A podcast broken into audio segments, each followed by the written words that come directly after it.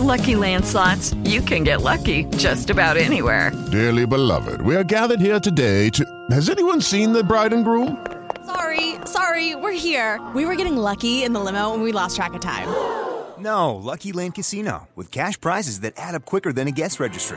In that case, I pronounce you lucky. Play for free at LuckyLandSlots.com. Daily bonuses are waiting. No purchase necessary. Void where prohibited by law. 18 plus. Terms and conditions apply. See website for details. You're listening to the Heroes Podcast Network.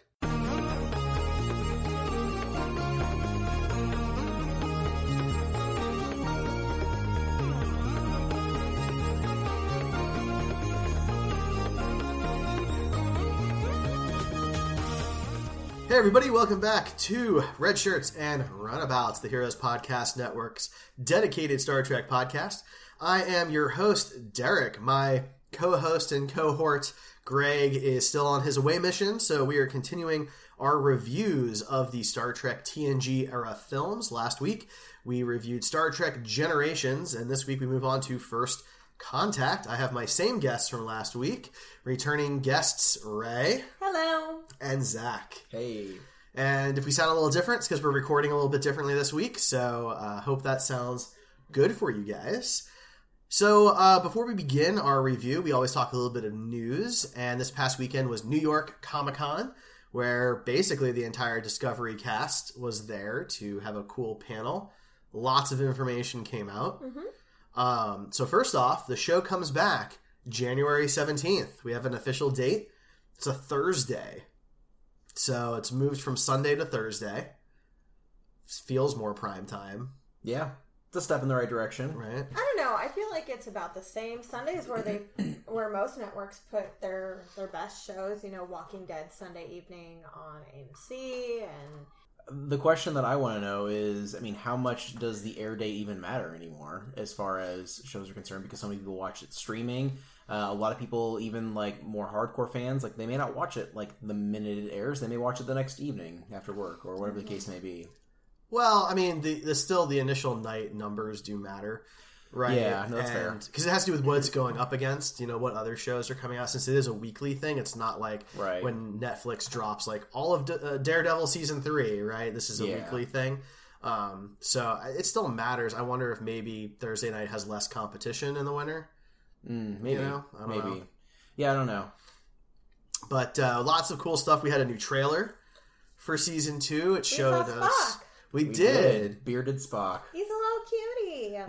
Yeah. You think so? I started following his Twitter today. He's very excited about the new show. He, all he's doing is, you know, promoting it and talking about how he's very lucky to be a part of it. And Yeah, I like if the character's bad, the character's bad, but it's obviously not going to be his fault because he seems to be hella on board. I love his optimism. I, I am nervous though, especially I mean I have higher hopes for the Star Trek fan base, but nervous in the sense that uh, toxic fandom has been a problem in recent years, and I'm worried that uh, if people don't receive his Spock well, and there's there's big shoes to fill there, but I'm worried that if they don't receive it well, uh, that it's going to cause problems, and I don't want to see his optimism turned into cynicism after taking on this big role. Yeah, so of course the person we're talking about, his name is Ethan Peck, um, and people are already getting on the character for the the brief moments that we see him. Why? Um, What's the point? I, I don't sporting know. a beard. Like, Yeah, I mean his hair is very similar to Spock's hair at the beginning of the motion picture, Yeah, um, which is you know kind of the long, shaggy was a bowl, a bowl cut but isn't anymore kind of thing. sure. Uh, and then yeah, he has the full beard, which we've never seen Spock have a full beard. No, Um, because I, you know, he was still grooming in Mirror Mirror. He just kept the goatee. Yeah. So I don't know. I I think it's weird to uh, slam a character's first look when you haven't had any acting yet, right? Like Right. the character's obviously Spock's been missing somewhere for an extended period of time. Um, He's um, asleep. He grew some facial hair in his dormancy.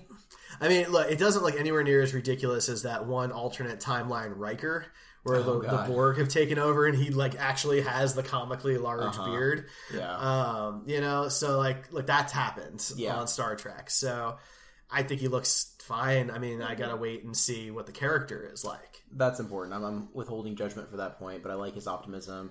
I will say too, not to get ahead of ourselves, we're obviously going to be talking about First Contact uh, more later. But rewatching First Contact today in preparation for this, I realized Ethan Peck looks a lot like that first Vulcan that steps off the ship at the end of the movie. Oh yeah, There, there I is didn't some really notice that, but that's interesting. Yeah, I only noticed it because it was just like, just today after I just watched the trailer and it was fresh in my mind. Because because Ethan Peck, uh, handsome, objectively handsome dude, uh, but he does have some very unique features that look very Vulcan, and I can see from a visual standpoint why they cast him. Yeah, if you compare him to the other, like the child Spock characters, Yeah. the casting is spot on. He Oh, may yeah. not look as much like Leonard Nimoy, but Right. he looks just like all of the kid Spocks. Yes, Um, definitely. Even the uh, even the animated series one, I saw a comparison to that, and it's pretty That's funny. cute. Um, Yeah. which is fine. I like the animated series. Same. Uh, so other other design type things. Um, we saw a Klingon D7 battle cruiser. The Klingons all have hair They all have hair. Yeah, because it's no longer a time of war. yeah. Yeah, so they're kind of I don't know, retcon's a little strong, but they're kind of expanding on the episode Rightful Heir from TNG and saying that, well, it's not a time of war, so they didn't shave their heads. Uh, there's been some arguments on Twitter about how, well, the war hadn't started yet when we were introduced to these Klingons at the beginning of Discovery. We were also introduced to the rebel ones, the ones that were outcasts. So maybe Right. they were at war. Right. Maybe they they were embodying war as a as a rebellion. Yeah, they wanted to start a war. Yeah. Right, so they didn't. wa- They were already prepared. Yeah. Okay, they didn't want to be the Klingons who are like, "All right, war started. Let's go shave." Yeah. They were prepared and ready These are to go. proactive Klingons. They're, they are shaved and prepared for war. Uh, so yeah, so I mean, they look great. I think they look great. Um, I think it's just very similar to why they wanted to explain away the Romulans' tattoos in uh, the 09 film. Like, they just came up with an in universe way why this group of people had this body decision and went with it. And I think it's fine. um, we also got to meet number one, uh, Rebecca Romijn. Uh, Yeah, her, her, didn't recognize her, her first number one. the, the dark hair. Yeah. Still don't have a name. Still no name. Yeah. Uh, there's a side by side floating around Twitter of the of Majel. Uh, Mm-hmm. Majel's number one, and then uh, Rebecca's. And man, like it is some It's good. spot on casting. Yeah, Um, Rebecca really Romaine good. Lettuce really pulls it off. Um, one cool thing that somebody noted uh, is that you know Pike's going to be captain of the Discovery for at least somewhat of a time, and that means that number one will be captain, captain number one. Yeah, I like it. How would you guys feel if they made it very on the nose and just named her Majel? oh, man. Um, I don't know. I mean, part of me thinks I that doubt that's that's going to happen. Yeah. I'm Yeah. just throwing this out there as like a what if. it's a really nice tribute. I wouldn't mind. I I'm a I'm a fan of Majel Barrett in all of her roles, Yeah, I mean, both it's a, computer and uh, uh, Lwaxana. it would be a nice way for the character for her name to live on in the character. You know, Mm-hmm. uh, would be cool. I mean, I'm fine with that. It would. It was the very first character that Majel played out of her four. So is. Did she have a name? No. Okay, Not in canon. right. Yeah. Nurse Chapel was her first named character. Correct. Yeah. Okay. Um, number one was just number one. You know, she was Yeah. never given a name. So, um, So just a fun what if. I doubt they're going to do that. It'll probably be something completely different. But Yeah, yeah, yeah, you're it'd be probably nice if there right. some sort of like subtle nod. hmm Like maybe your last name's Barrett. Who knows? Yeah, right. I mean, that would be cool. I'd be totally for that. Um, yeah, I'm good with it. Um, all right. So, any other news? Uh, let's see. Oh, um, in the Picard show, Mm. uh, Alex Kurtzman said that they actually view this as an ongoing series instead of a limited one shot, Yeah, which makes me happy. uh, which is surprising. That's what I wanted to hear. it's just really surprising to me because um, the show. I mean, I suppose if they really burned through it and did it very quickly, maybe they could hit next fall. Yeah, But that would be really fast, yeah, right? I don't know. It depends on how many episodes. If they only ordered six to start out with for this new series, which is becoming more and more popular, then it's Yeah. possible to get those shot and edited and ready to go for the fall. But anything more than that, and there's going to be a delay, like we saw with Discovery. Yeah, yeah. So either way, multiple seasons should be cool. yeah. Um, A lot of well, potential, a lot to explore. I mean, ever since the 09 films came out, I've been wanting more of the Prime universe Mm-hmm. post Nemesis, and so this is really exciting. Uh, Wil Wheaton wants to return. saw that. Uh, That would be so cool. Yeah, Right? I'm all on board for that. I mean, not a surprising thing. You know, I'm sure that most of the uh, the TNG actors probably want to be involved. Yeah. Uh, but I think Wil Wheaton is a really good choice because his character's on the younger side. Yeah. Right. And so we don't know what happened really when he left to be with the Traveler. We see him, you know, at the wedding in Nemesis. Mm-hmm. Uh, but that's really it. We don't. I mean, he's he's in a Starfleet uniform, so I guess you could say maybe he returned and Mm-hmm. came yeah. back to Starfleet. So maybe he's a captain.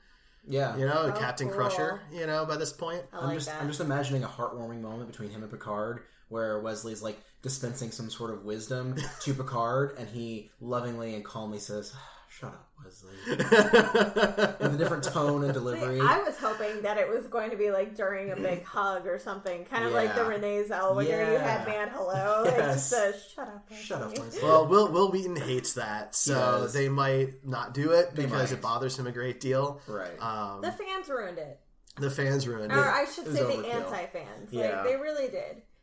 Yeah, yeah. I mean, we can't have anything nice, right? yeah. Um, Welcome to America, 2018. Anytime there's a catchphrase, especially in the 80s and 90s, it got overused. Jaleel White hates "Did I do that?" and Mm-hmm. you know, um, why am I forgetting his name?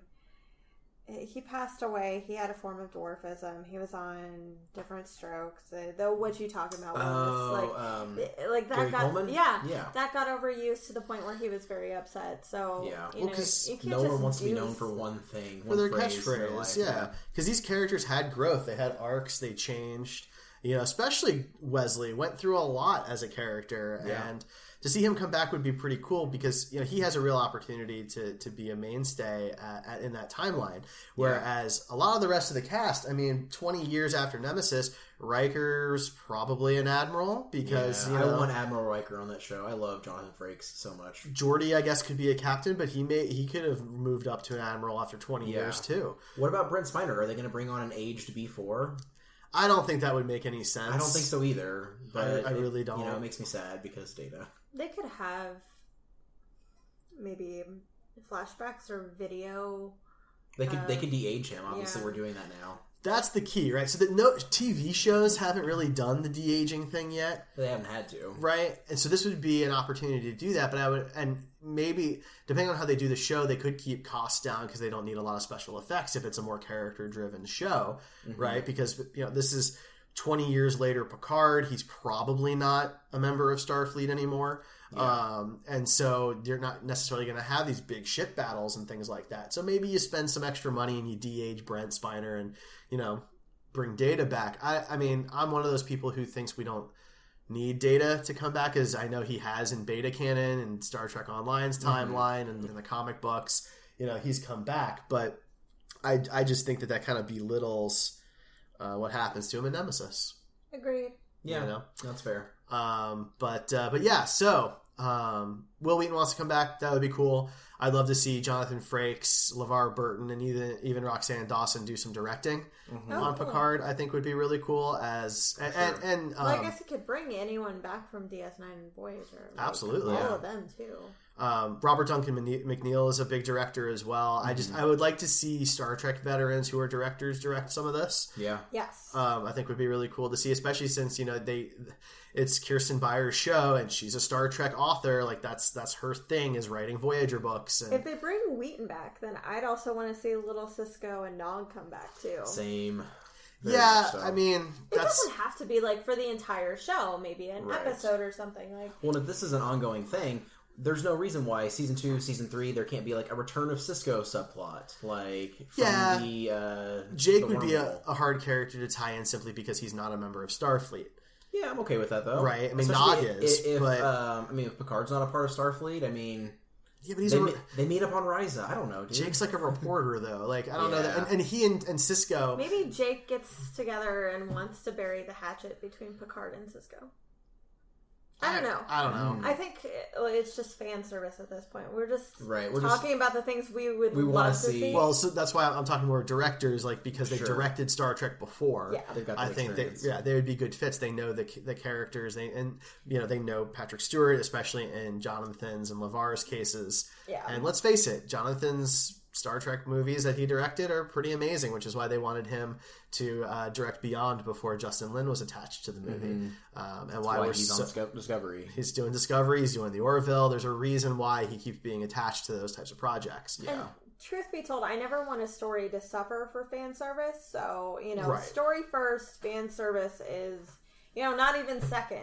You know, so. Yeah, Any fan service that's in there is fine, but I'm still a fan, so fair enough. All right, so any any other news that I missed? Did I miss anything? No. that's the big stuff. Okay. Um, all right. Well, then we are going to move on to our review of Star Trek First Contact after we take a short break. Hey there, I'm Batman, and I wanted to tell you about my friends at the Screen Heroes podcast. They deliver sweet justice in the form of discussing movies, television, and me. They love my movies, every single one of them. Yes, even that one. Sometimes they even have me on as a guest, which is thrilling. You can find them at twitch.tv slash heroes podcasts. Live on Tuesdays at 9 p.m. Eastern Gotham time. If you can't tune in live, the new shows go up on places like Spreaker, Apple Podcasts, Google Play, Gotham Radio, Themyscira Live, and Blog Talk Radio. Now, back to your regularly scheduled Batcast. All right, and we are back, ready to talk Star Trek First Contact. So, the first of kind of the mainstream Star Trek films, the first one that even non Trekkies went to go see. Um, I, it's one of my favorites, if not my favorite Star Trek movie out of all of them. I think objectively it is just the best movie. If you're going to watch one Star Trek film, that should be the one to do it because you get a little bit of everything. Yeah, I think Yeah. It, it's a it's a wide range. It, it ex- introduces these characters very quickly. Mm-hmm. It introduces the Borg very quickly. It's got an interesting premise. You you get, learn a lot of history of the Federation, of Picard, what he's been mm-hmm. through. Special effects are really solid. It was nominated for a bunch of awards. It manages to be a quality action film while still embodying the optimism and hope that is Trek. Mm-hmm. And TV shows are able to handle ensemble casts a lot better than movies are, but this one did a really great job. Yeah. Splitting them up, keeping everybody's story very interesting. Nobody was forgotten. So yeah, Jonathan Frakes is just really good at getting the best performance out of those actors. Um, so we start with Picard's Inception nightmare dream sequence. Um, what did you guys think of that as like an opening for the movie? Cinematic.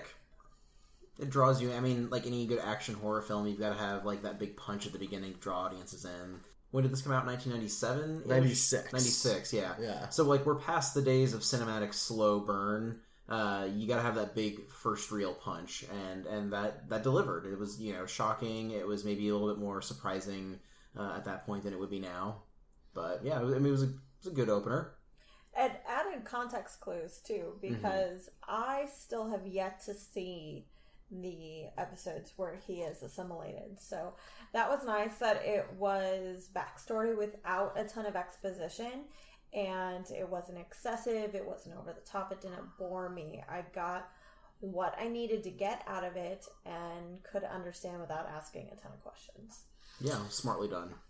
Fair enough. I like how so it's two levels of the dream, right? And in the first one, he's wearing his TNG era uniform, mm-hmm. and in the second one, he's wearing the new era uniform that he'll be wearing for the rest of the film. Yeah. I thought that was kind of an interesting little touch that I'm sure was on purpose. I didn't think he refilmed anything from the first scene. It looked like it was straight out of the TV show. No, that was refilmed. That was new. Really? Yeah. That's very interesting. Yeah, you don't get to see any of that stuff because the original Borg look really different, Yeah. That's fair. and you don't really get to see him get assimilated. You see him get abducted, and then he's Locutus. Yeah. Okay. um, there's a bit of a jump there. And so this, you know, you, the, the inside of the Borg cube, I guess, looks almost the same. I mean, obviously, it's it's higher quality in, in the movie, but Yeah. um, that didn't change a whole lot. But yeah, that was all new footage. Okay, that's fair. But uh, And then there's the the false start, the third phase of the dream, where it's like it embodies his fear that he is going to become the Borg again, where he wakes up but doesn't really wake up, and then it pops out of his face. I like that. Yeah. it's a cool moment. It is, yeah. Um, It's like, and- oh, good, we're out of that dream. No, you're not. no, you're not. Little jump scare. Inception, ten years before Inception. Yep. um, yeah, it's a cool, it's a cool moment, and I, I like that. You know, so you know, he's talking to the admiral, and he's like, "Yes, I know the Borg." Like he already understands exactly what's going on, uh, which I thought was really cool. Um, It gives a depth to his character as well. It shows that he has some PTSD lingering Yeah. from his abduction. And, you know, we talk about how trauma affects you on just a daily basis as a society. Mm-hmm. So it's great that they were touching on that back then. Yeah, especially for Trek. Um, and I don't, I don't remember what Roddenberry's thoughts were on this film. I can't imagine that he loved some of these aspects of. I don't Kirk's think narrative. he was still, he wasn't still. Oh, he wasn't still alive, was he? That's Yeah, right. He passed. Um, Yeah, he he definitely was not alive during first contact, so he Right. he would not have had any ideas about Right. any any opinions. But I can't imagine that he would have loved it because of Picard and his anger and his PTSD, because that was very much against what he wanted to see for the Federation in season one. But okay, so so Roddenberry died in ninety one. Yeah, okay, yeah. So TNG was still on the air. We didn't have the Generations movie yet, uh, but we already had the assimilation. So the Borg existed, and you already had the episode Family, where Picard goes home and deals with some of the PTSD with his brother. Mm-hmm. So there's there is some of that anger and things like that. But I think I think Gene would have been okay with that simply because it's an external force. Sure, it's not within the Federation. Right. Yeah. And that was the big key. That's why It's a valid you point. know the, the TNG crew is so sterile with each other, right? Because Mm-hmm. we're supposed to be one big happy family. Everything's an external conflict, which DS9 and Voyager uh, and, and Enterprise, of course, were able to separate from because by then Gene was no longer part of of Yeah. the picture. Um, Yeah, but that was interesting to see how a utopian society, um, just the, the juxtaposition of this utopian society and something as traumatic as as PTSD. Now, of course, you get the beautiful shot of the brand new Enterprise E. It's our Yes. first look at a new Enterprise in. I mean, I guess if you count the Enterprise A, that that is actually shown later. The- Yeah. and then we had the B, I guess, in Generations. You get to see the B in Generations. That's the that's the new one. But yet another new ship. What do you guys think of the E as a you know sequel to the the D? I'm not a vehicle person. I'm I care You're a person about person? what occurs on the inside. So like I told you while we were watching it, you're gonna have to just put them all up against each other and let me see them because they look the exact same to me. This one looks, of course, more cinematic, mm-hmm. but I, as a newer Trek fan, I don't know if that's because of the design of the ship or because of the uh, filming. So I I love the E. It is one of my favorite ships in all of Trek. Uh, it's one I don't actually own a model of personally, but I would like to. Um, I, especially as a big DS9 fan, uh, which we'll touch on, you know, more as we continue to discuss these movies and, and the influence of some of the other things happening in Trek on these movies. But uh, the Enterprise E seems to have a bit of a Cardassian influence in its design, which is very telling for that point in Federation history, which I find cool. Yeah, uh, the E is really nice. But- So it's not my favorite. Is that your favorite Enterprise? No, not my favorite. Which is your fra- favorite Enterprise? Oh God. Um, Ray, do you have a? f- Yeah, I guess you don't really have a favorite then, because it's not really your thing. um the the silver one, The silver one. yeah, aren't they like painted silver or something like I don't know. So Zach, I it would be in between the original Enterprise and the D would probably be tied for first, and the E would be a close second. so when you say the original, do you mean from the TV show or the refit in the movies? The original, original, The original, original. Yeah. Okay. I mean, cheesy, kind of bad, but it holds that special place in my heart. And then the D, of course, as being the Enterprise uh, from TNG, like that's very nostalgic for me. So those two are probably tied for first, with the E being kind of a close second place. My favorite is actually the Dreadnought Galaxy class, the D re, uh, refit in All sure. Good Things. Yeah, that's good actually my favorite. That one had the, the quad uh, Three. Oh, the three- three. That's right. the three, Yeah. Yeah, the quad was uh, the Stargazer. Oh yeah. Stargazer had four. Yeah. Uh, but yeah, the, the the triple nacelles and the the phaser the phase cannon or whatever they call it. Um, Mm-hmm. Yeah. could go warp thirteen, which was a thing. Because apparently Um, we forgot that going warp was causing like galactic tears in a global warming sense. We're just totally avoiding. It's only when you go warp ten. When you go above warp ten, everything's fine. Oh, you just gotta get you gotta get over warp the hump 10's there. just that like dangerous sweet spot. Okay. yeah. Uh, Okay, anyway, Okay, just like overriding that episode. So we're, sh- we're we're we're introduced to the new Enterprise, and then almost immediately we're introduced to Geordi's new eyes. Yeah, Yeah, that was really cool. those are cool. Right? Mm-hmm. I think they spent a little too much time like focusing in on them Mm-hmm. and watching them do their thing. Like I thought once was enough. I didn't think he had to keep doing it, but it was pretty great. I'm really happy for him. A little upset they didn't offer it to him sooner. Yeah, I mean, he basically had to demand it Yeah. after generations. He's like, I'm not doing this with a visor again. Right. you know um, and you gotta have Geordi you can't you can't do it without Geordi so I love those those cybernetic eyes um, it's super cool I wonder you know what what kind of vision he has compared to the visor because the visor you know was really helpful in a few situations Yeah. And of course you know his new his new eyes are very helpful in this one because he can he can zoom and he can see like heat Zoom in all on Cochrane peeing. taking a leak Taking a leak. Oh, leak. That's funny.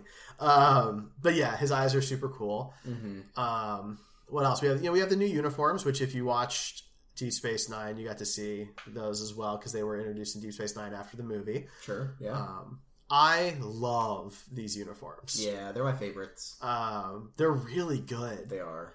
How do you feel though about Picard's like vest alternative version that nobody else has? Eh, it's a little dated. It doesn't. It, I don't think Yeah. it ages well. No. It was to obviously make him look more of an action hero. It was a throwback to Kirk's like open chest kind of thing. Mm-hmm. So, I mean, did it achieve that? We'll never know.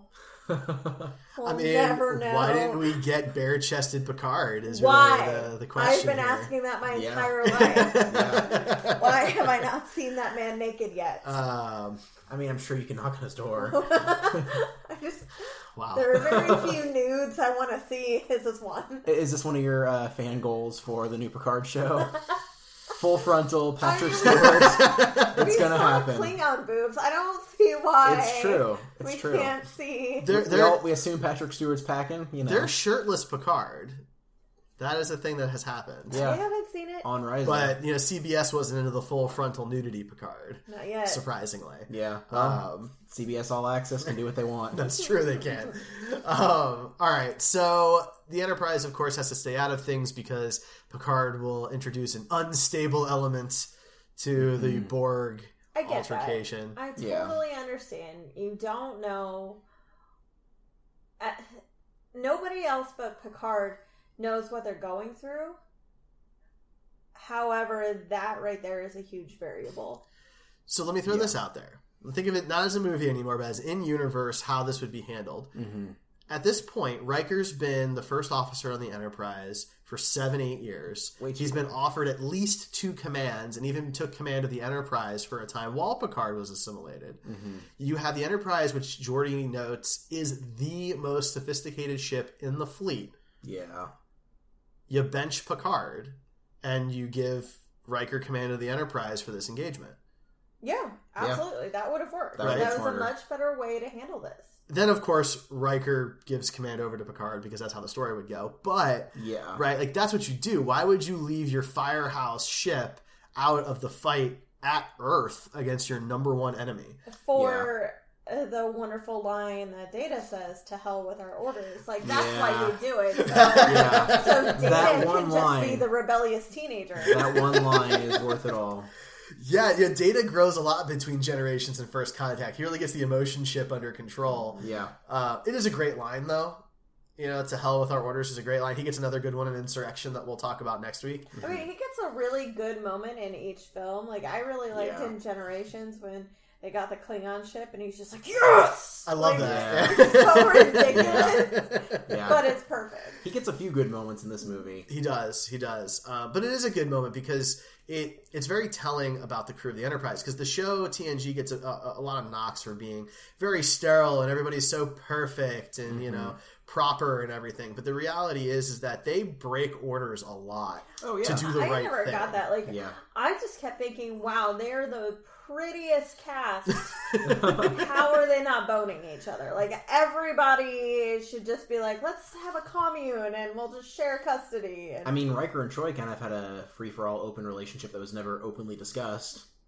Well, according to, I mean, again, we'll talk about it next week in Insurrection, but apparently they haven't done anything in many years because of the beard situation. Really? So, I don't know if I, I know if I knew that. Oh yeah, in Insurrection when um, they kiss, she, he kisses her, and she she Oh. laughs and says "yuck," and and he goes, uh, and she goes, "I've never kissed you with a beard before," and he goes, "I kiss you and you say yuck," and she closes the door in his face. It's one of my favorite moments. I forgot about that. You're right. Um, and so that means that they that means they that they would not have made out since like the first season of the show. But I'm trying to. I thought I remember them kissing at least at one point post season one, but maybe Ooh, not. continuity problem. I don't know. Like I'm We're gonna have to binge the, the series Yep. just to find out. watch all seven seasons before next week. I don't have anything even else to do. past like the first 15 minutes of the film, guys. All Get right, it all right, let's move, Yeah. moving along, moving along. So, okay, of course, obviously, the Enterprise decides to go because they're going to do the right thing. Mm-hmm. So they cut to the the battle, which is a really cool battle. Um, because previously, you know, they had a TV show budget in 1989, I think, uh, is when the Best of Both Worlds was was filmed. Um, so you know, lower budgets, earlier technology, TV show, you know, camera technology, and you know, here you've got ship models that you've never seen before, like the Akira class. The Defiant swoops in there, which, if you're a DS9 Yeah. fan, is super cool. Yeah. And, and And Adam Worf. Scott Adam fan. Scott. Adam Yeah. Scott shows I love DS9. I love Adam Scott. I love Worf. It's just a happy moment. It's the Enterprise. I'm sure he loved being able to say that line. Yeah. Um, Yeah. everybody's been in Star Trek. Uh, Catalina wine mixer. um, so it's a cool scene though, right? Like it's really cinematic. There's lots of ships moving around, lots of explosions and and stuff happening, and the Enterprise just swoops in and it's freaking massive compared to the other ships around it. It really dwarfs, especially the Defiant. Yeah. Um, Little. what did you guys think of that scene though? Of the battle? Yeah, the, just the whole action sequence. It's very well done. Very cinematic. I mean, it looked pretty grim, right? Like it's supposed to look like they're just gonna get destroyed. So uh, the fact that Picard comes in and saves everything in a matter of seconds makes me just so mad that he was put in a timeout the entire time. Timeout. Like, Target these points. These don't appear to be critical. so many lives. Yeah. Well, okay, so there's that, but then there's also the hesitation that he has for a minute. Like, so he, you know, he's uh, the fleet standing by and they're ready and everything, and they're just looking at the screen. You're just watching, and the ship explodes during this time frame. Yeah. And then he says his dramatic fire, and I know that's to build suspense for the movie, but like at least a few hundred people die during that time gap. Yeah. Um, but yeah, it, it's it's amazing, right? Because he comes in, he picks a spot on the Borg cube that Data says is not important at all, right? It's not a vital system, and Yeah. it blows the whole thing up. It does help that the Enterprise E has new torpedoes, as quantum torpedoes, Yes. which I don't think the Defiant had yet. At what point do the Borg uh, transport over? Because, like, is it from the cube or is it from that rescue ship that The sphere. that The is from the sphere, yeah. It's Okay. definitely from the sphere. Okay. Because basically, the way it's kind of framed, and it's a really quick kind of throwaway thing, is that once they go through the time vortex, their shields are down. got it. and Okay. that's when the transport happens. Um, because during the battle, their shields are up, and I don't know. It's a little silly because being able to beam through shields is something that happens. Like the Borg have been able to do that Yeah. on the TV show anyway. Um, so I'm not really sure why that's a particularly relevant thing. Maybe that was for more of like the general masses uh, who are watching it. But um, yeah, the sphere is interesting. Um, Is you it the first time we saw a sphere? I don't remember. I think it's the first time we see anything that's not a cube. Yeah. You know, um, They just love shapes. They do. Well, it's all So geometry. geometric. Yeah, it's, it is. It's all because there's like the little diamond thing. That's the Queen's ship is a little diamond, um, and there's you know the tactical cube, and there's there's different stuff. But um, no, the this this the movie gets a couple of knocks from people who kind of look a little deep into the plot here, and the question's like, well, why not send more than one cube? Yeah. right? Like they only ever send one, and unfortunately, Voyager shatters any answer you could possibly come up with because like there's thousands of cubes, in the Delta Quadrant. So they could have sent like I don't know three, uh, but they just send the one. Um, so Sphere is only supposed to hold like a dozen or so drones. Right. It's a pretty small compliment, uh, and it doesn't even sound like they beamed all of them over. You know, maybe they only beamed over like the Queen and like two drones or something. But with you know, with Borg, like you don't have to have a full, you know, Right. full array. You can go in with one or two and get the job done. Absolutely. Um, now, I mean, I saw this first when I was a kid, so I, I don't really remember. But how, do you either of you, when you watched it and you you know you heard the, the throwaway line about like you know the environmental controls being off, and the guy goes up in the Jeffries tubes and gets like attacked or whatever? Did you think immediately that well, that's obviously the Borg, or did you think something else was going on?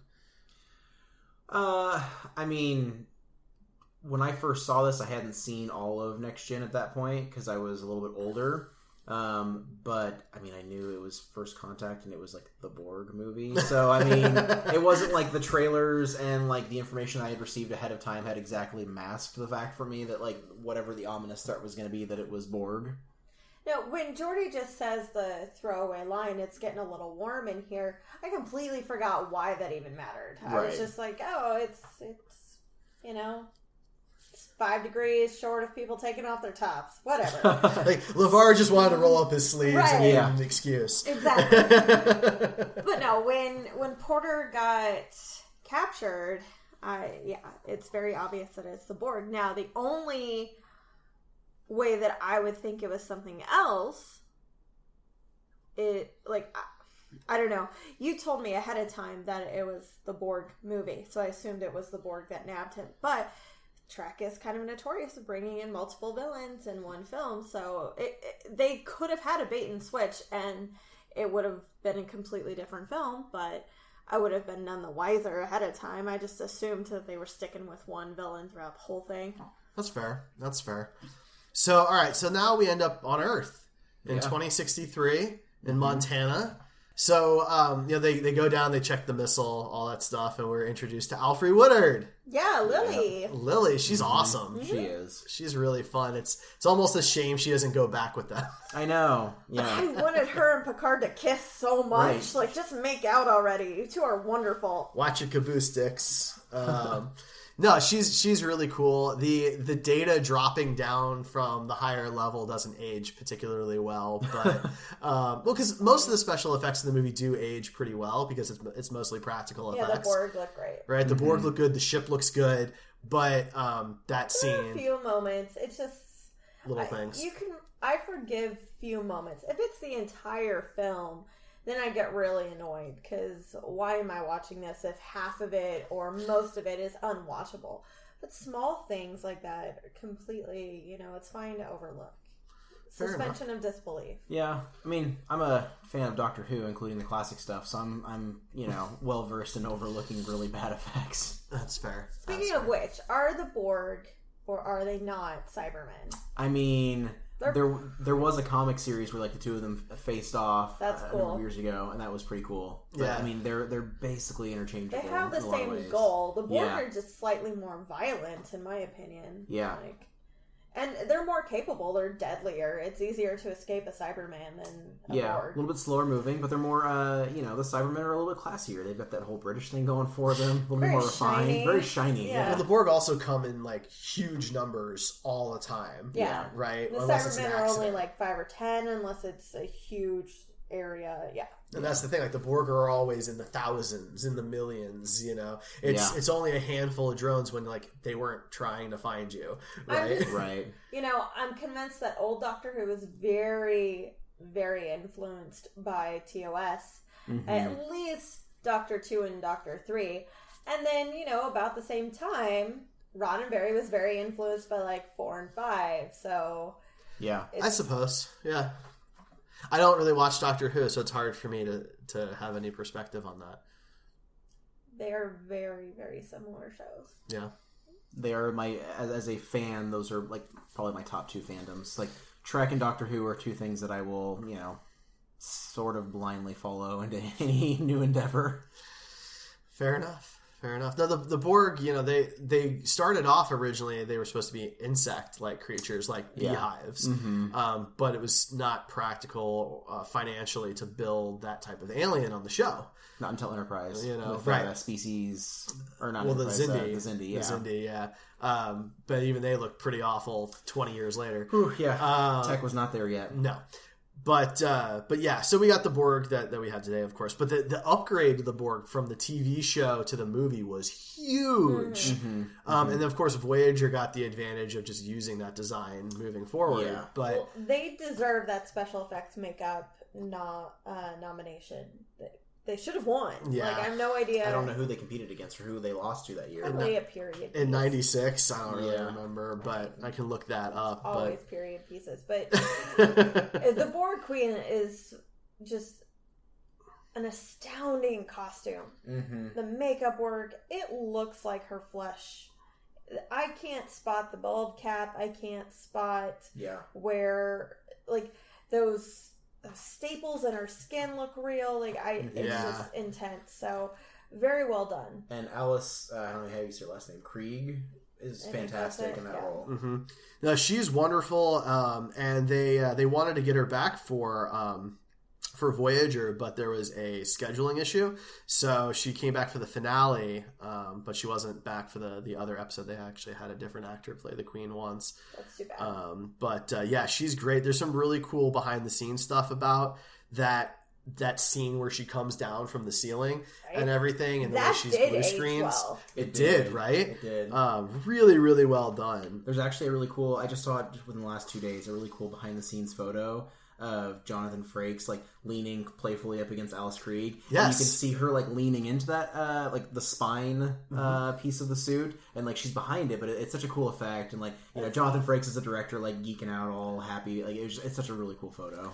So this is going to be depressing for everybody involved. Yeah, probably. So only three movies were nominated for that, uh, the Makeup Award in 1997's Oscars. Okay. Uh, which was, of course, Star Trek: First Contact, Ghosts of Mississippi, and the winner, The Nutty Professor. Oh.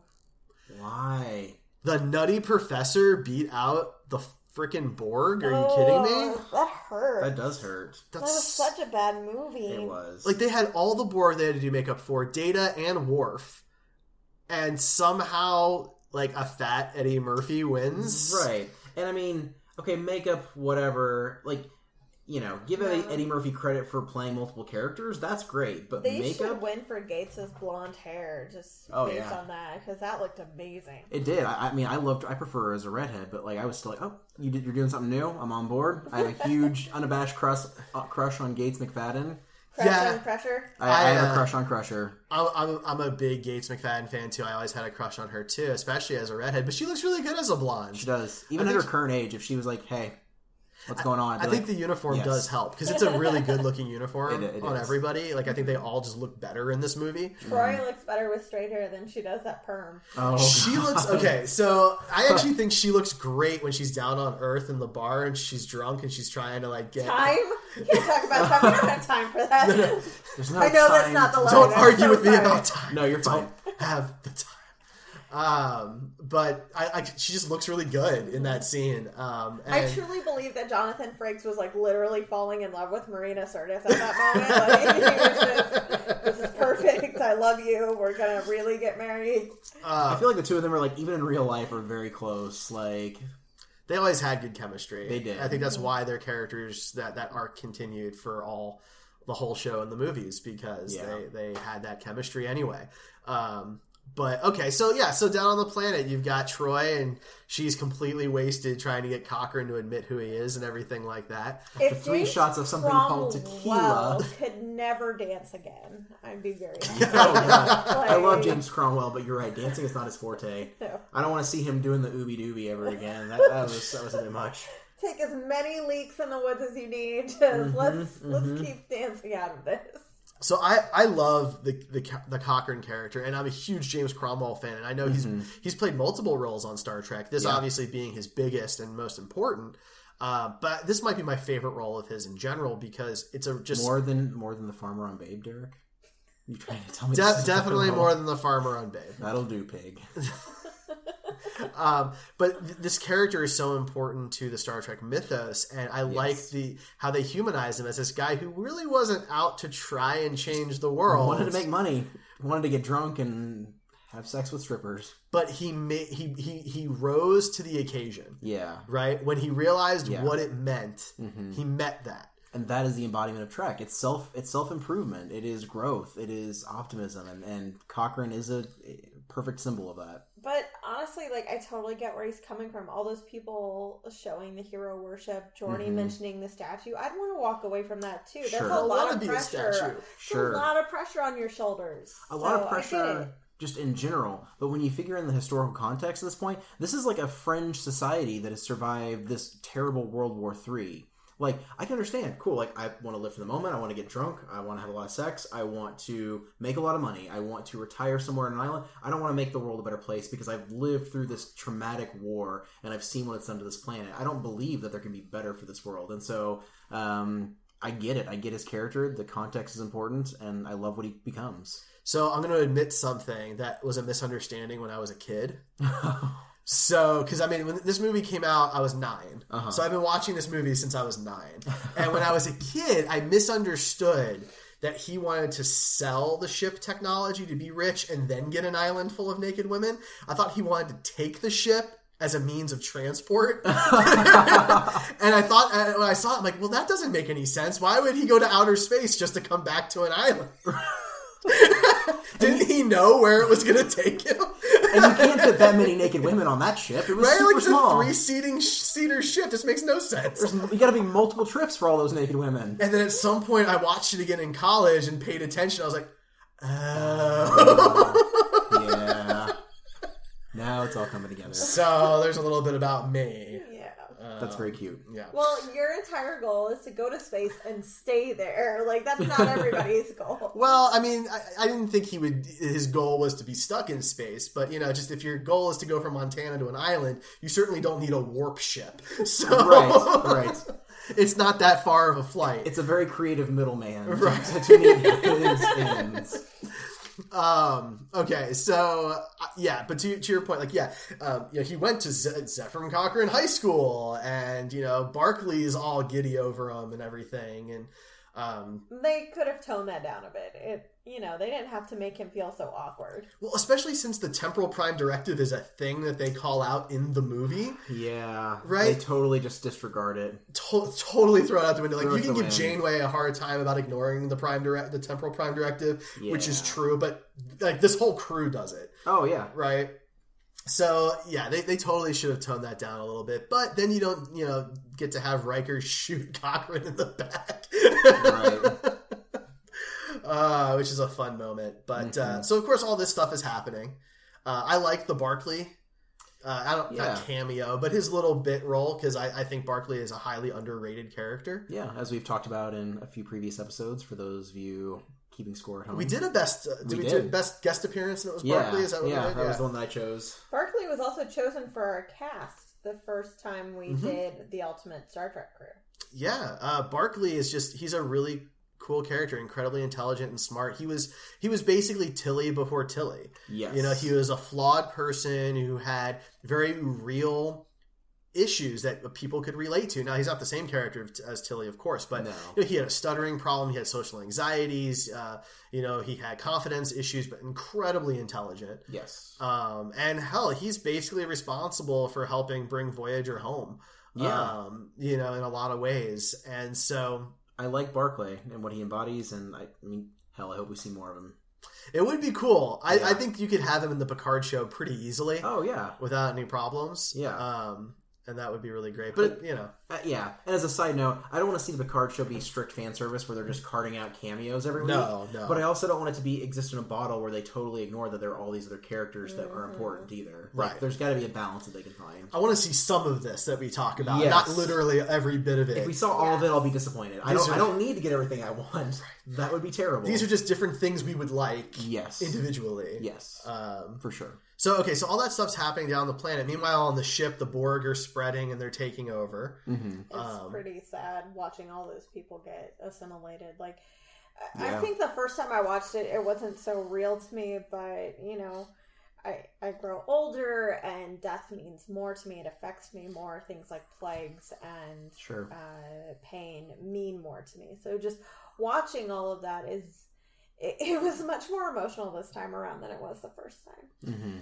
Yeah, I mean the Borg are a plague, right? Mhm. I mean They that's are. basically what they are. They're zombies. They're space zombies. right? It's the Star Trek zombie flick. Mhm. Um, no, I, I think that's a great point. Um, so, so yeah, it is really intense, and you've got so you have the the sick bay scene where Robert Picardo Yeah. gets his little role. That's fun. Which- I really enjoy that. Speaking of like fan service that's not uh, overly heavy, you get Robert Picardo, you get uh, Ethan Phillips. Ethan, Ethan Phillips. Like they do a few fun nods. Well, all three between Barclay, um, uh, the EMH, and sort of Neelix. Yeah. right. Like I mean, you get these Hollow three little kind of cameos, which is Yeah. super cool, right? And like you don't even really notice it; it's just as part of the story. Right, and it was very smartly done. Again, some further cementing that this is one of the best Trek films. And the EMH gets a very Trek line, right? I'm a doctor, not, Not a doorstop, right? So it's a throwback to Bones, Yeah. you know, and it's very in character for the Doctor. Mm-hmm. Um, except he's wearing the new uniform, which I thought was a nice little touch. Yeah, Um, which uh, maybe that makes sense. It sense. makes sense that their EMH would look like their Yeah. crewmates. yeah, the, the, the I hol- wanted to the- say employees. the holodeck program would have been, or not holodeck, but the the program would have been updated for that ship, and that makes sense. Yeah, absolutely. Um, so that's a really cool moment. Yeah, you got the holodeck. So okay, so I have a little bit of a problem with the holodeck scene, uh, and it's not wh- like what happens necessarily, but all right. So it's Dixon Hill.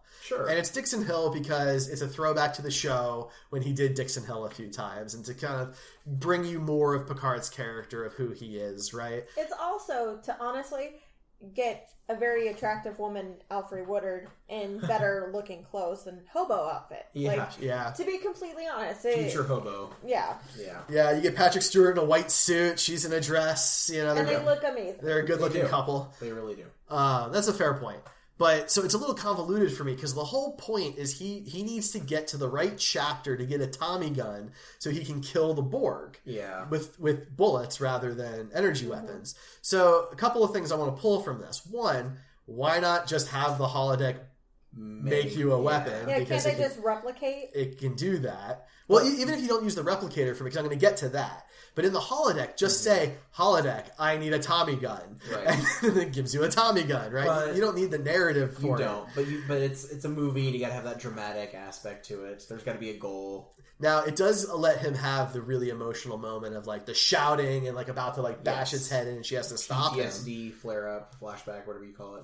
Which comes up later Yes. in the uh, in the conference room. I don't think the conference room makes sense if you omit a scene where he he doesn't already step over the line. You know, Yeah. like you have to show multiple steps. Otherwise, it's just you out there saying that this guy's out of control. And, and a, a lot of movies have this problem, Trek aside, uh, but this movie definitely exhibits that, where there is a constant battle between plot and character. And so there are some movies that are better character films and other movies that are better plot films. And, and it always seems like there's this constant battle, like finding that balance. It's like if I want to make an intellectually uh, realistic film about this character and what they're going through, there's going to be some questionable plot choices. And if I want a plot that's believable, then some of these characters are going to occasionally behave in a way that doesn't quite make sense. True. and that's fair. And I, I think that Picard is in character in this movie. I know a lot of people Yeah. knock him for becoming an action star all of a sudden, but I think because it's the Borg, makes sense. exactly. This isn't the Klingons. This isn't the Romulans. This is the Borg, and that makes him unstable, which is what the Admiral was worried about. Mm-hmm. The Admiral's not wrong. No. right? Picard is an unstable element in this scenario, and he proves that later on. Now, he's a necessary element. No one else is going to defeat them. No. Because you need someone with that knowledge, that connection to defeat the Borg. But he is unstable. Um, and so, my other issue that comes from this is the replicator system, right? So, by now, this is not the first time, the second time the Borg have been encountered. After Wolf 359, and they destroy dozens of ships and thousands of lives, including Sisko's wife. including Sisko's wife. At what point do you have a protocol where you have non energy weapons available to fight the Borg? Like, mm. I think the last thing Yeah. that Roddenberry wants is to see his Trek crew hold handguns. Yeah. And honestly, it does kind of like ruin the image of the utopia if the whole crew does it. If one man goes rogue, that's fine. And maybe that one man should have replicated a gun or two. Because obviously, Alfre Woodard's character has no qualms about a regular gun either. So, I, I don't know. I, I think that it's I think that it's a little disingenuous is too strong of a word, but it's silly, I think, to look at the phasers, especially the phaser rifles that are used in this Yes. movie, and somehow say, well, because it's an energy light pulse, it's somehow better than a bullet. No, I agree. Yeah. Right, especially when like she was gonna literally vaporize Picard if He she had shot that, him, yeah. right? Yeah. Like, and they show that happening in Star Trek, the Mm-hmm. vaporizing, and it is a painful looking procedure Yeah. right? And so for me, it just seems kind of of silly for there to be any in universe or even out of universe explanation for why by the time first contact is happening there isn't a contingency plan for non-energy weapons against the borg. Because what are they going to adapt to? Maybe you can't retrofit your ships but from a hand-to-hand combat scenario how hard would it be to replicate some guns? Yeah. Yeah. Not hard at all. you know, and I would think that okay, maybe the average crew member can't do it, but you'd think Picard certainly has the authority to have the computer do that for at least that security detail he puts together with Data and Worf. Yeah. Correct. You know, because even Worf's like, look, you'll get twelve shots at most. That's mm-hmm. not a lot of shots. and if you can spend half as many shots with actual bullets and get the job done, then right? So I just that's always kind of bothered me a bit. I get early on that it wouldn't have happened Mm-hmm. because we didn't really know them, and even at Wolf three five nine, we wouldn't have been ready for them. but at this point, But after Wolf three five nine, Yeah. you'd think we would be somewhat prepared for something like this. sure. But there's also the added element of like this is a sci-fi movie for fans that you know for that tried to um, uh, be for everyone, and so like to add bullets, you know, may not have been. All right, well, you can choice. extend it and look at Voyager. Voyager never even switches to non-energy weapons against the Borg. Yeah, no, that's true. You That's know, true. so even even they don't figure it out. They go, they switch to the nanovirus stuff, but they're still using phasers. I and I love So- Voyager, but I mean, I that, that you can put that on the long list of problems. I have. Yeah, I mean, I, people who listen to the show know I love Voyager too. But I mean, you know, it's, Yeah. there's some consistency problems when it comes to like some logical leaps. For But- sure. All right. So anyway, so um, so yeah, so there's some intensity here. Like you know, she points out, uh, Lily points out that this is one of his crew members. He's got the insignia, you know, in his chest, and you know, um, Ensign Lynch. Ensign Lynch. Mm-hmm. And it's a pretty big moment later in the conference room when you know she explains like he didn't even try to save him. And there's an interesting point to be made here because Picard was assimilated for an extended period of time, and his crew brought him back. yeah, What about all of these Borg? right. Right? Like you know, at what point do you justify trying to save somebody? He goes back to save Data, Mm-hmm. but you know, no nobody else, right? And, I, and some of that, I guess, is for Seven effect. and nine was de-assimilated. like I, I don't know if that's a word. I'm having fun. She, yeah, she was she was brought back as well, and you know, So we know in canon it's totally possible, and not just on one occasion. You know, they mentioned how special Picard is, Mm-hmm. but Seven and Nine wasn't special. She was taken as a little kid, and But Picard, with his particular experience and his PTSD, it's very likely that he can look at these people and think, "Fuck, I know what I deal with. I don't want anyone else to have to be dealing with this as well." And so it makes an easier choice with him. Like, because he even makes the line, he's like, "You know, if you get close, kill him," basically, because you know they're not You'll who be- you are. you'll be doing them a favor. yeah, that's the line. Yeah. yeah. and Um, he does. He puts uh, one of his crew members out of Yeah. their misery. It doesn't mean that he's happy about it, but he knows the suffering that he lives with on a daily basis, and he feels justified in not inflicting that on anyone else. When you guys first saw Neal McDonough, who Mm-hmm. uh, plays Hawk, Yeah. um, great name by the way. like, uh, you guys knew like he he existed to die later on, Mhm. right? Because he's like a slightly famous face, but not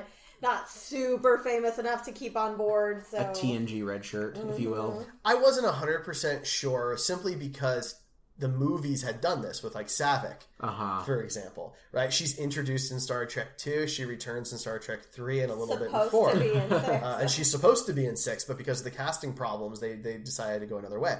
So the idea of introducing a character in a movie and keeping them around wasn't new Correct. to Trek. Yeah. So there was actually a part of me who is like, oh, they're just expanding the cast a little bit now that they're like really doing these movies. You know, this is happening. Sure. Um, But that's stereotypical horror film. The new It is. face is usually the first to go. but he wasn't. He went much later. He did. You know. Mm-hmm. Um, He is one of the few ones with a name that gets to go. Like Yeah. it's, it's Porter Lynch and him.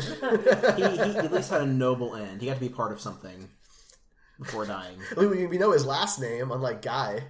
Oh, You know. Aw. Um, uh, Galaxy Quest. Yeah. joke Yeah. There. Um, anyway, so um, yeah, so the, the the ship they just keep losing the ship. They do the deflector dish Mm-hmm. scene. Uh, I have some opinions about the deflector dish scene. What about you guys? I, I do. I do have some opinions. What are they? about it. Uh, Care to share? I want magnetic boots. That's my only opinion. It's Yeah. it's fun. It's a very cinematic action film scene. Um, I think it's way too slow It to is be very an well, action scene. Like they, they try to do this. They try to do the suspense thing. They, that they, thing they trailed though. it's a big tonal shift. Um, the uh, little pieces of the fun behind the scenes fact, the little pieces of the deflector dish were actually bird feeders. Uh, Oh man, that's Yeah, hilarious! I the- totally the see old, that like, now. Stick in the ground bird feeders. Um, I I love. I mean, I love Worf's line. The assimilate this. It's like a typical action movie, like nonsense. But Right. It was a lot of fun. Uh, it was cool seeing those characters interact, and like there was a bit of dramatic tension, and like you know the Borg's floating away. Like it was a well done scene. Not the highlight of the film by any means, but but it's something that I I like. The whole stepping out the first time on the underside, everything's flipped upside Mm-hmm. So cool. Like that is cool. I That's a great the, shot. Uh, ingenuity that Mhm. it took for Picard to shoot the ship. shoot Yeah. Instead of the Borg, Mhm. watching them float away like that was pretty amazing, and I I didn't understand why he didn't just finish it off. Yeah. That's a fair point. I mean, got well, one that way. they do talk about like if you hit the deflector, you basically destroy half the ship. Right. I So that. you know, if you shoot the ones that were actually over there, then you risk blowing up the ship. He was very much against blowing up the ship, as we will later talk about. No, um, The line is here, Uh, this far, no farther.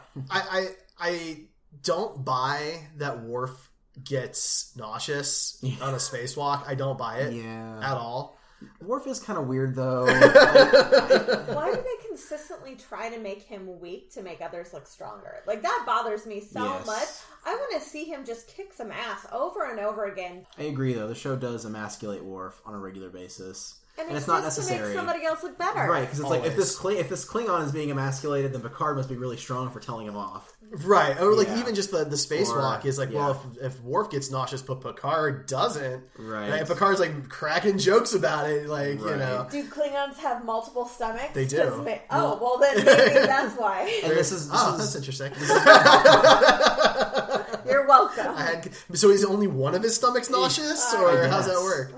Um, this is what I love about Deep Space Nine. Though, as a side note, is that like they don't they don't rely on that as much. Like No. Worf gets to be very much his own powerful, you know, self actualized person. That's true. Uh, we do get to see the mek'leth, which is the smaller blade Yeah, weapon, yeah. which is super cool. Very much Yeah, so. uh, I do love the touch of him tying the Borg's arm to his suit to, to stop the air from leaking out. It's a very Worf thing to do. Yes. Uh, so that's pretty spot on to me.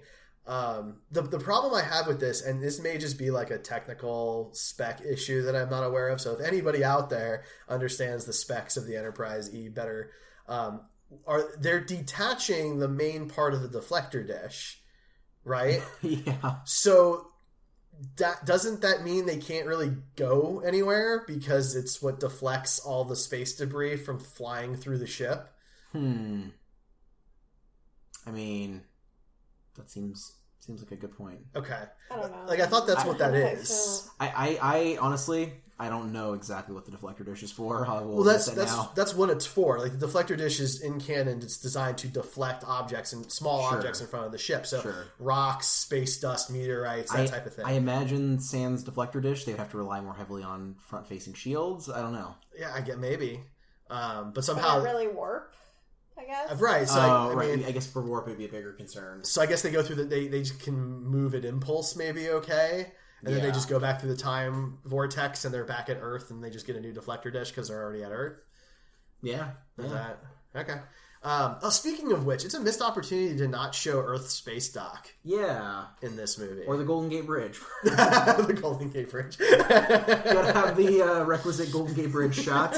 Almost getting hit, but not quite. Not quite. Um, okay, so that's a cool scene. Um, we move on from that. We've got the launch of the Phoenix, which is a great name Yes. for Yes. for the ship. For, it's, it's a great law. It's a great name for uh, just Trek history at that point in time and, and what it symbolizes. So Well, I, I think it, it, it also symbolized a lot for what the ship was because it was built on a yeah, nuke, yeah, right? And this is after World War Three, so the you know it's basically it's being reborn as this ship of peace for the future. Yeah, reborn from the ashes of our conflict into peace for our future, which is I love it's that. beautiful. Yeah, I really love that. Uh, the Phoenix is my favorite mythological creature, so Same, that's yeah. a little bit biased there. Uh, Unicorns, bitches.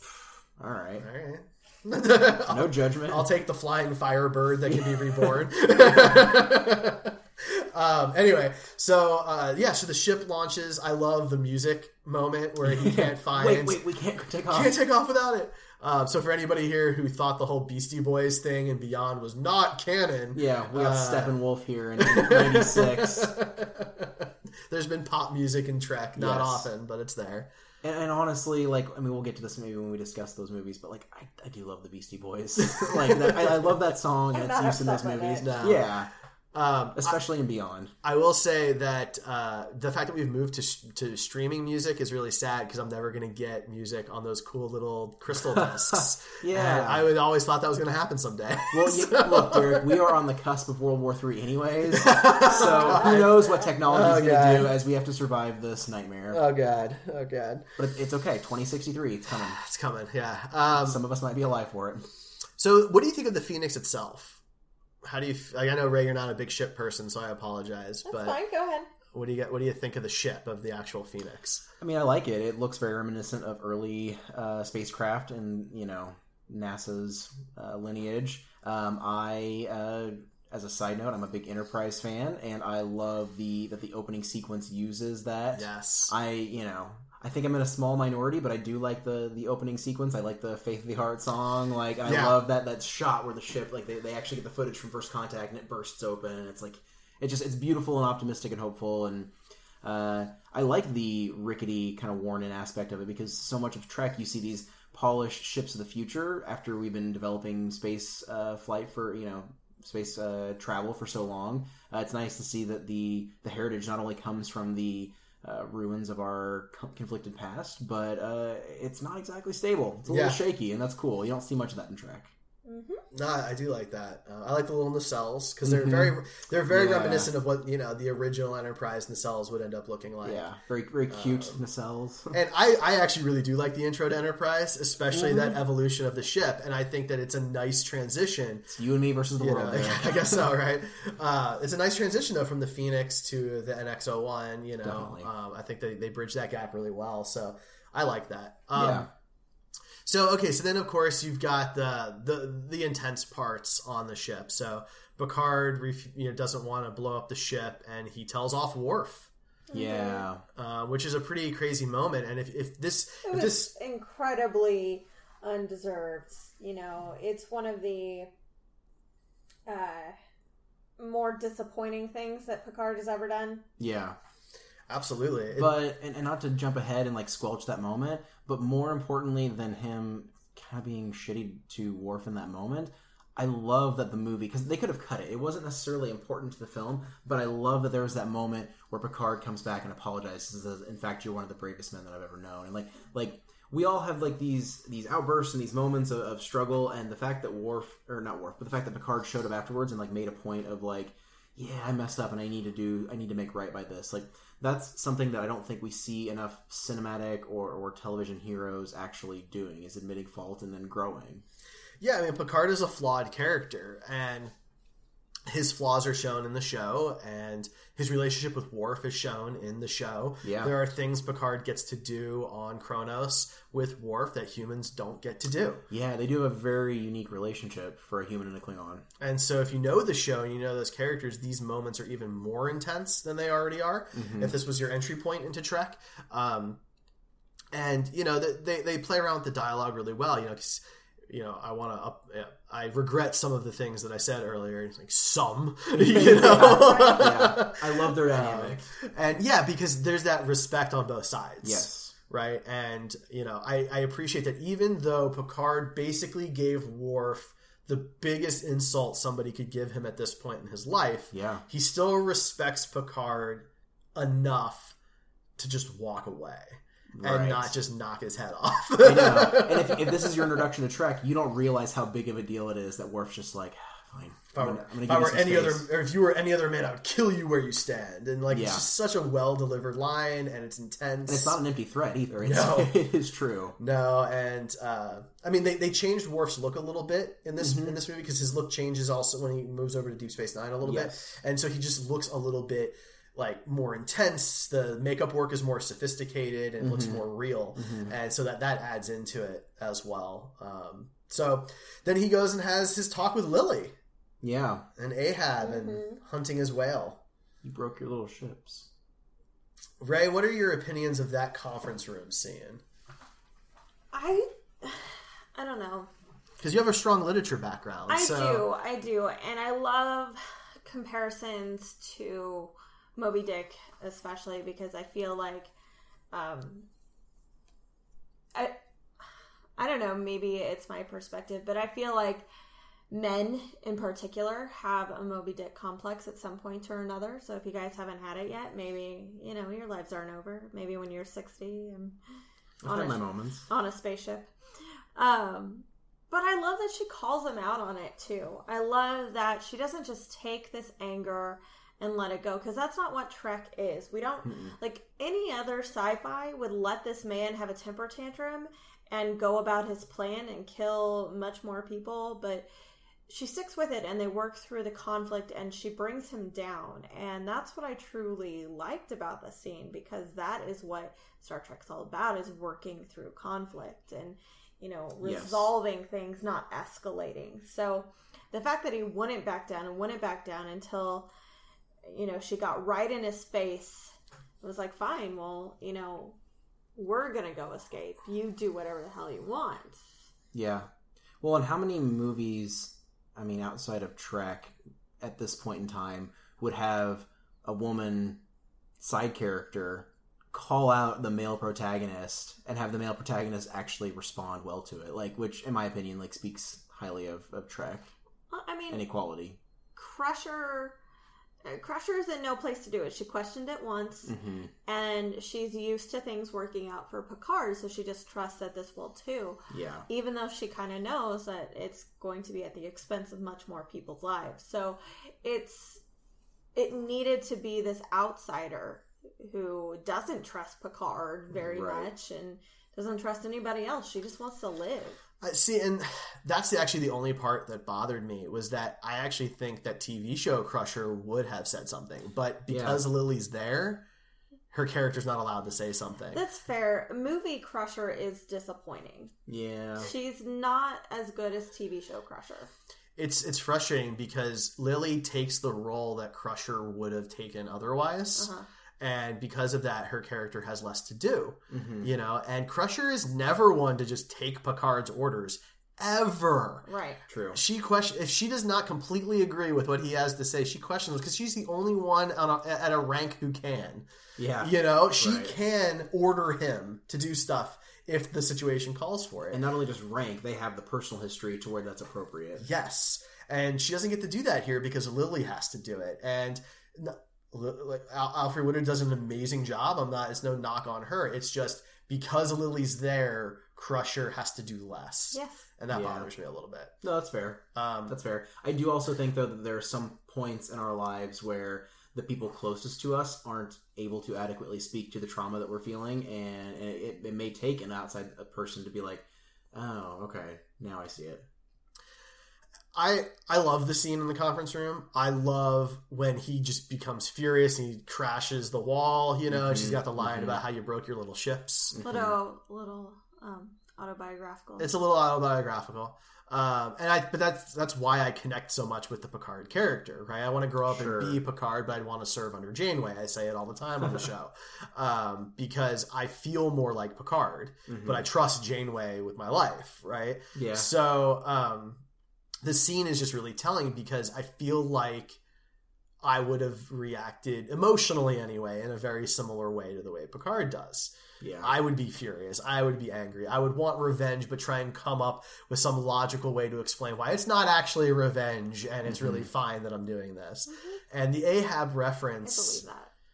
Is perfect for Picard because Picard is a read man. He's a, a sophisticated man. He even has this whole quote memorized mm-hmm. from the book and everything, and she hasn't even read it, right? I love that. There is nothing better for me than a literature fan who has not read a book because that is pretty much all English majors during college were assigned like 30 books a month and so read we cliff notes all of them we've never actually read a full book you know, you know each of these books intimately without having actually finished a single single one. Yeah. I like the idea of somebody who clearly already like this is such an iconic story. You know the basics, Mm-hmm. right? So you can use it as a frame of reference. And I appreciate It's- that she still comes out and says, "Actually, I never read." it." and, and that's the, when, when someone has a self awareness to admit that they haven't like read or like consumed a piece of media, like that takes a level of, of there's humility. there is a, a shame to it like There if you haven't seen or read or mm-hmm. watched or you know Absolutely. people shame you for not being hip on the times so yeah, you're- I still haven't seen Game of Thrones, and I get a lot of shade because of it. the Godfather. What? I've never seen the I Godfather. keep forgetting movies. this every time we Yeah. have this conversation. It shocks me to my core. Yep. most of sci-fi aliens Yeah. terminator We're gonna fix that, though. most of the fantasy Before the wedding? Before the wedding. Monday. Uh, Monday. Mon- Um, anyway, um, I put no, but- sci-fi day at home on the calendar, and he thinks it's going to be Aliens and Terminator. It's really just going to be a Mad Max marathon. Ain't nothing wrong with that. do we have to watch the Mel Gibson ones? yeah, Um. Anyway, so Semite. So, uh, but the scene's really important because you know she says actually I never read it, and so he explains a little bit more about it, and it gives her then the chance to say, well, I guess he didn't know when to quit, yeah. right? Because she's trying to appeal to his in- intellect, and that's who he is at the end of the day. He's the diplomat. Yes. He is start the Federation's diplomat. That's why Sisko and Janeway are so different. They're, the dichotomies are really strong. They're very different personalities, and so that's how you get him to agree and I just think it works really well. It's a really cool moment with a character we hadn't seen before, and I think it's really hard to do that with an ensemble cast. Yeah. You know, because you expect it to be Crusher, you expect it to be Riker or Well, you Worf or want it to be those characters, and Right, like you said, there is kind of a sadness that you get when it's not one of those. When it is this outsider who's never coming back to the series. But it almost, you know, thinking it through, it almost shows just how unhinged Picard is when Worf, of all people, is like, we should stop and destroy the Borg any way we can. Right. When he's done fighting Mm-hmm. and you're still ready to rumble, Yeah. you need to kind of check yourself at that Yeah. point, right? Probably.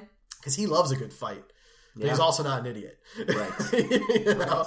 So, um, so yeah, so of course they decide to blow up the ship, and then you get the big climax scene in the engineering room with the Queen and Data and Picard.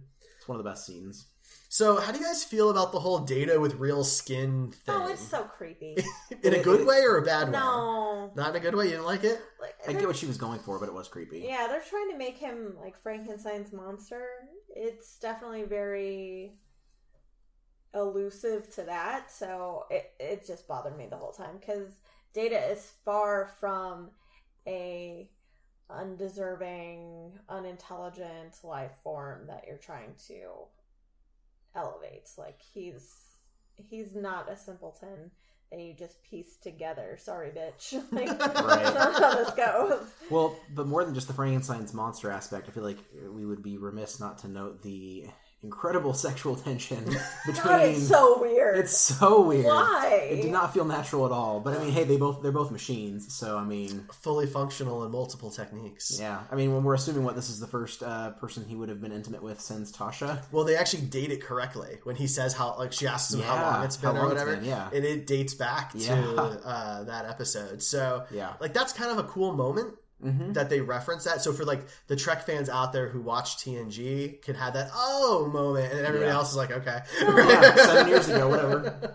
let me just say that under the society's current climate, it it's a little rapey. Like she is still his keeper. He is still the hostage, the prisoner. Even if he does kind of consent, it's not cool. Mm-hmm. It's consent under duress. yeah, it's coercion Mm-hmm. or you know, it's just not very pleasant to watch. So it it was something I, I just had to kind of squirm at and look away. And I, there's Yeah. so many of those where if it was gender swapped in movies, if it was the dude coming on to the woman in this particular case, it would be much creepier. But for some reason, we give women passes for this. It's like when the teacher Yeah. a female and Yeah, hooks that's up with her male students. Other guys are like, "Yes, that's awesome." No, it's not. It's still statutory. Mm-hmm. So it's just a little weird for me.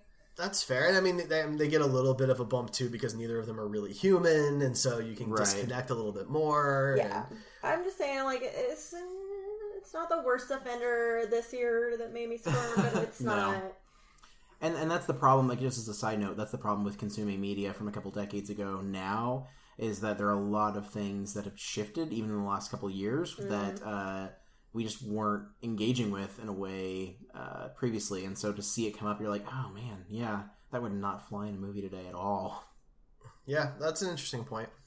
Um, so, you know, there's not a whole lot that goes on in that scene. Um, Picard tries to convince her to let Data go.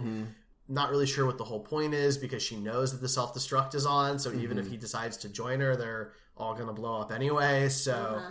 uh, I'm not sure what his what Right. anybody's goal is at that point. Like, That's fair. um, The coolest part, clearly, is when Data emerges from the fog and the skin is gone and his mm-hmm. uh, android's parts are revealed. Like that was really fun mm-hmm. special effects. It was.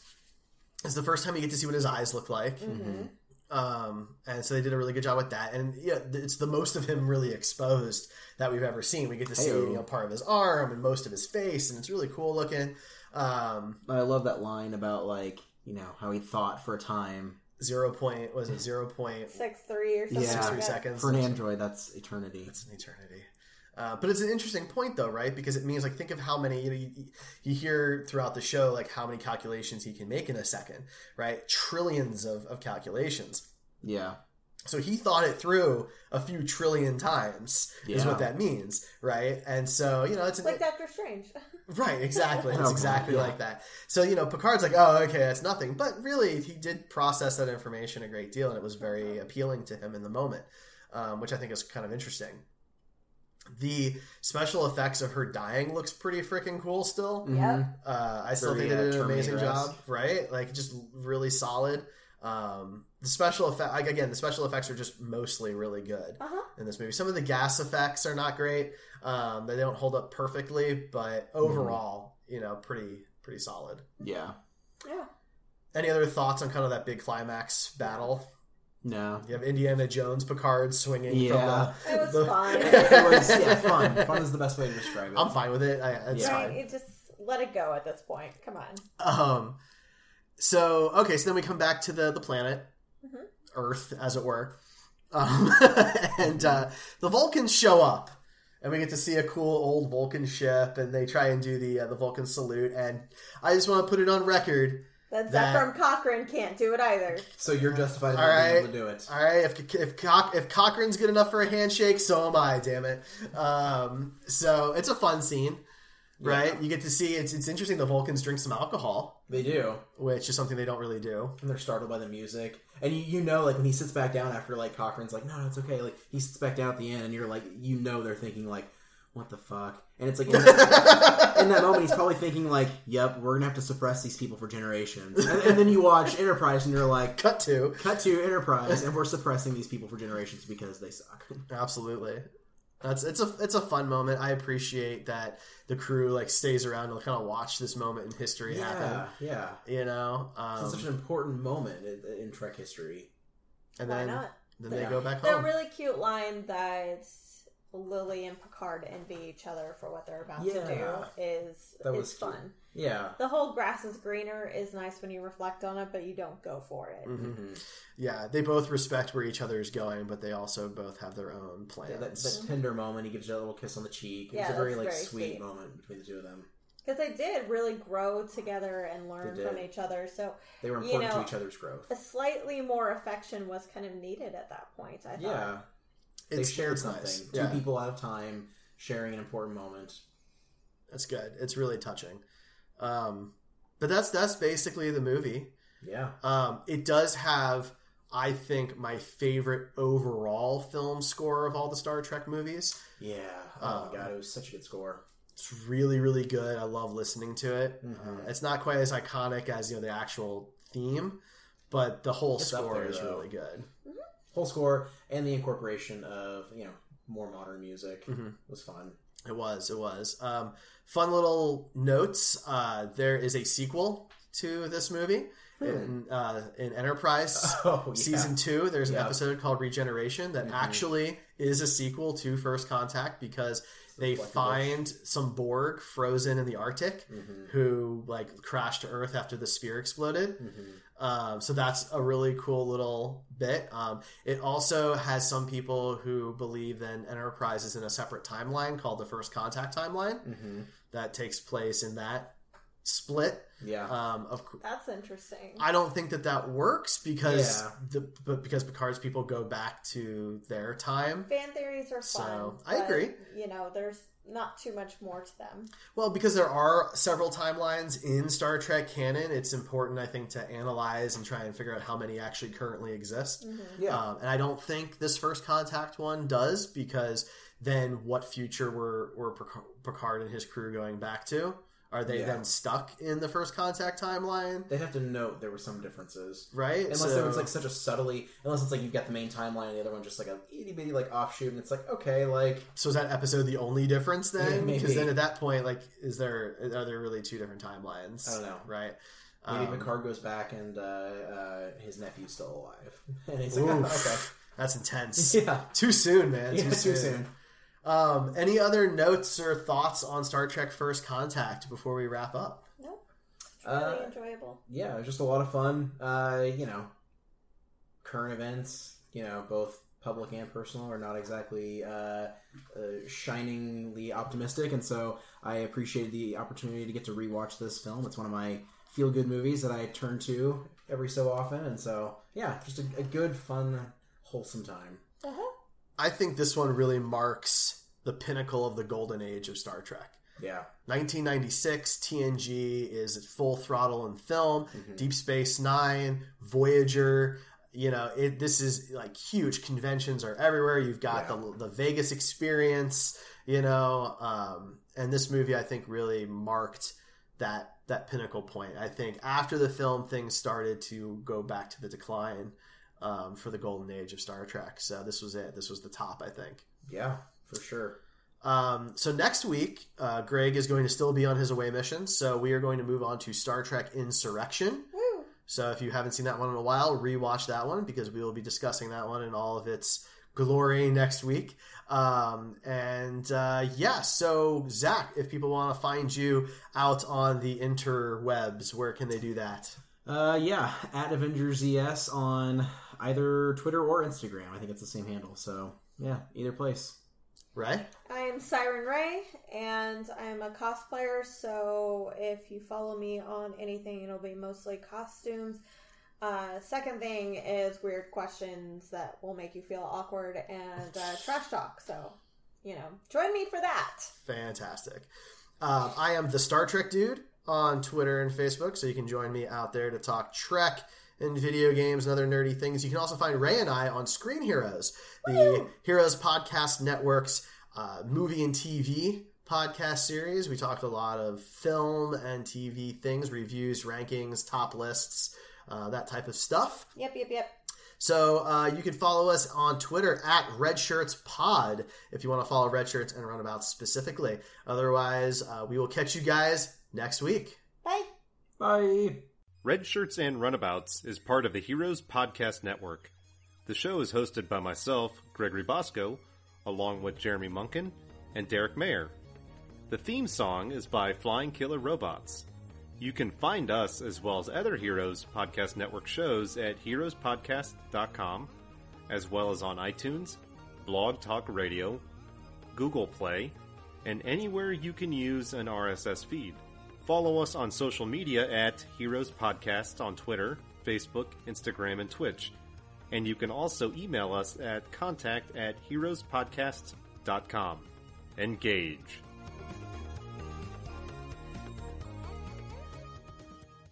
Hello, it is Ryan, and we could all use an extra bright spot in our day, couldn't we? Just to make up for things like sitting in traffic, doing the dishes, counting your steps, you know, all the mundane stuff. That is why I'm such a big fan of Chumba Casino. Chumba Casino has all your favorite social casino style games that you can play for free anytime, anywhere with daily bonuses. That should brighten your day a little.